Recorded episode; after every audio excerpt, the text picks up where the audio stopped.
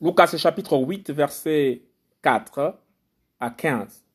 Parabole du sémeur. Or, comme une grande foule s'assemblait et que de chaque ville on voyageait vers lui, il dit au moyen d'une parabole, Celui qui sème sortit pour semer sa semence. Et en semant, il en tomba en effet à côté du chemin, et elle fut foulée aux pieds, et les oiseaux du ciel la mangèrent. Et une autre tomba sur le rocher, et ayant poussé, elle sécha parce qu'elle n'avait pas d'humidité. Et une autre tomba au milieu des épines, et les épines poussèrent avec elle et l'étouffèrent et une autre tomba dans la bonne terre, et, ayant poussé, elle produisit du fruit au centuple. En disant ces choses, il dit à grande voix, que celui qui a des oreilles pour entendre, entende. Mais ses disciples l'interrogèrent, disant, est-ce que cette parabole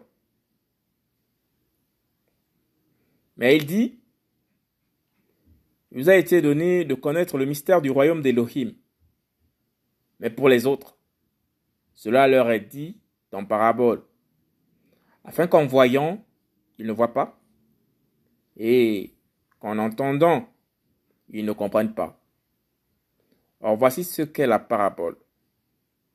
La semence c'est la parole Elohim.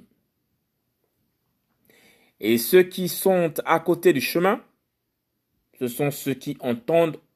Ensuite, le diable vient et enlève la parole de leur cœur, de peur qu'ils ne croient et ne soient sauvés.